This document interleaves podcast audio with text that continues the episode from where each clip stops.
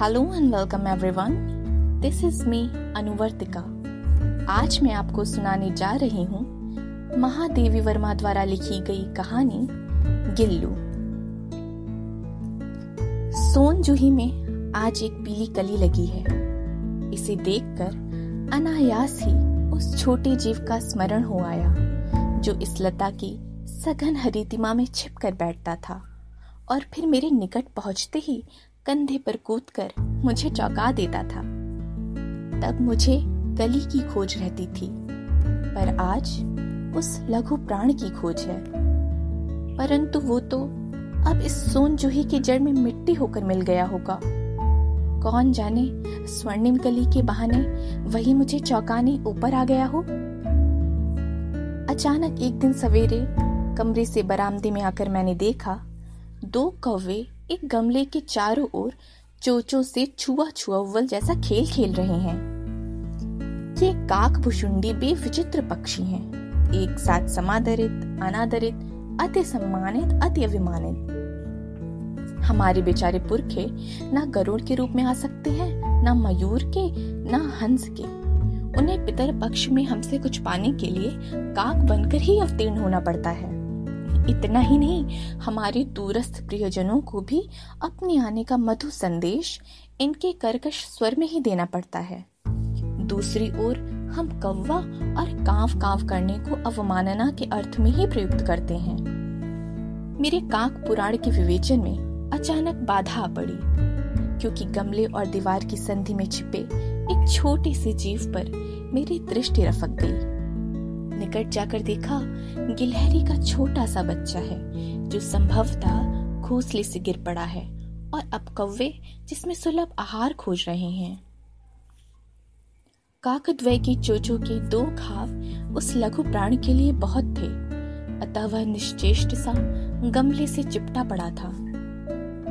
सबने कहा, कौवे के चोच का घाव लगने के बाद ये बच नहीं सकता, अतः इसे ऐसे ही रहने दिया जाए।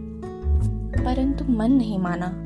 उसे हौले से उठाकर अपने कमरे में लाई और फिर रुई से रक्त पोछकर घावों पर पेंसिलीन का मरहम लगाया। रुई की पतली बत्ती दूध से भिगोकर जैसे तैसे उसके नन्हे से मुँह में लगाई, पर मुँह खुल न सका और दूध की बूंदे दोनों ओर ढुलक गई। कई घंटे के उपचार के उपरांत उसके मुँह में एक बूंद पानी टपकाया जा सका। तीसरे दिन वो इतना अच्छा और आश्वस्त हो गया कि मेरी उंगली अपने दो नन्हे पंजों से पकड़कर नीले कांच की मोतियों जैसी आँखों से इधर उधर देखने लगा। तीन चार मास में उसके स्निग्ध रोए, छप्पेदार पूछ और चंचल चमकीली आँखें सबको विस्मित करने लगी। हमने उसकी जातिवाचक संज्ञा को व्यक्तिवाचक का रूप दे दिया और इस प्रकार हम उसे गिल्लू कहकर बुलाने लगे। मैंने फूल रखने की एक हल्की डलिया में रुई बिछाकर उसे तार से खिड़की पर लटका दिया। वही दो वर्ष किल्लू का घर रहा। वो स्वयं हिलाकर अपने घर में झूलता और अपनी कांच के मन को सी आँखों से कमरे के भीतर और खिड़की से बाहर न जाने क्या देखता समझता रहता। परंतु उसकी समझदारी और कार्यकलाप पर सबको आश्चर्य होता था। जब मैं लिखने बैठती, तब अपनी ओर मेरा ध्यान आकर्षित करने की उसे इतनी तीव्र इच्छा होती थी कि उसने एक अच्छा उपाय खोज निकाला। वो मेरे पैर तक आकर सर्र से पर्दे पर चढ़ जाता और फिर उसी तेज़ी से उतरता। उसका ये दौड़ने का क्रम तब तक चलता जब तक मैं उसे पकड़ने के लिए ना उठती। कभी मैं गिल्लू को पकड़कर एक लंबे लिफाफे में इस प्रकार रख देती कि अगले दो पंजों और सिर के अतिरिक्त सारा लघुगात लिफाफे के भीतर बंद रहता। इस अद्भुत स्थिति में कभी कभी घंटों मेज पर दीवार के सहारे खड़ा रहकर वो अपनी चमकीली आँखों से मेरा कार्यकलाप देखा करता। भूख लगने पर चिक चिक करके मानो वो मुझे सूचना देता और काजू या बिस्किट मिल जाने पर उसी स्थिति में लिफाफे से बाहर वाले पंजों से पकड़कर उससे कुतरता रहता। फिर गिल्लू के जीवन का प्रथम बसंत आया। चमेली की गंध मेरे कमरे में हौले हौले आने लगी। बाहर की गिलहरियाँ खिड़की की जाली के पास आकर चिक चिक करके न जाने क्या कहने लगी। गिल्लू को जाली के पास बैठकर अपने पन से बाहर झांकते देखकर मुझे लगा कि इसे मुक्त करना आवश्यक है। मैंने कीले निकालकर जाली का एक कोना खोल दिया और इस मार्ग से गिल्लू ने बाहर जाने पर सचमुच ही मुक्ति की सांस ली। इतने छोटे जीव को घर में पले कुत्ते, बिल्लियों से बचाना भी एक समस्या ही थी। आवश्यक कागज़, पत्रों के कारण मेरे बाहर जाने पर कमरा बंद ही रहता। मेरे कॉलेज से लौटने पर जैसे ही कमरा खोला गया और मैंने भीतर पैर रखा, वैसे ही गिल्लू अपने जाली के द्वार से भीतर आकर मेरे पैर से सिर और सिर से पैर तक दौड़ लगाने लगा। तब से तो ये नित्य का क्रम हो गया।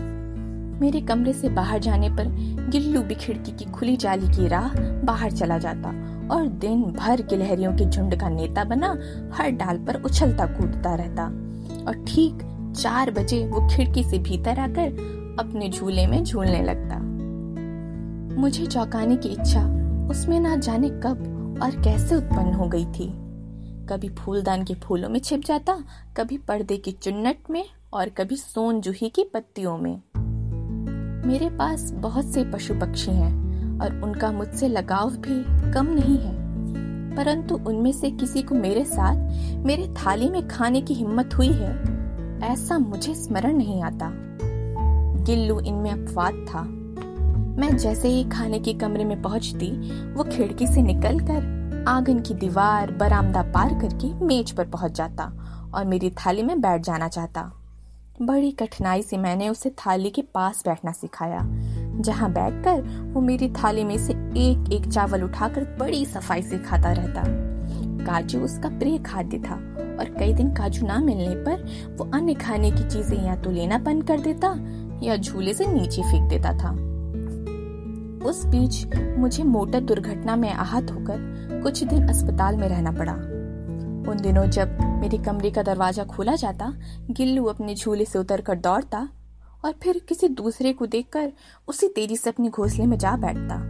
सब उसे काजू दे आते, परंतु अस्पताल से लौटकर जब मैंने उसके झूले की सफ़ाई की तो उसमें काजू भरे मिले, जिनसे ज्ञात होता था कि वो इन दिनों अपने प्रिय खाद्य कितना कम खाता रहा।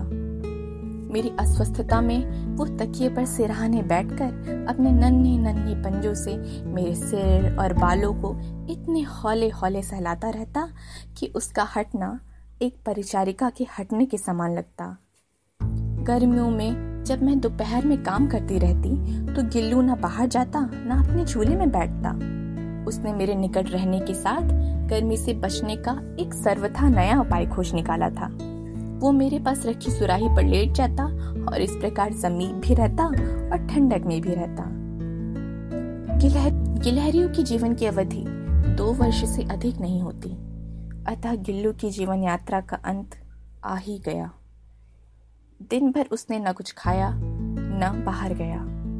रात में अंत की यातना में भी वो अपने झूले से उतरकर मेरे बिस्तर पे आया। और ठंडे पंजों से मेरी वही उंगली पकड़कर हाथ से चिपक गया, जिसे उसने अपने बचपन की मरना सन स्थिति में पकड़ा था। पंजे इतने ठंडे हो रहे थे कि मैंने जाकर हीटर जलाया और उसे उष्णता देने का प्रयत्न किया। परंतु प्रभात के प्रथम किरण के स्पर्श के साथ ही वो किसी और जीवन में जागने के लिए सो गया। उसका झूला उतार कर रख दिया गया है और खिड़की की जाली बंद कर दी गई है।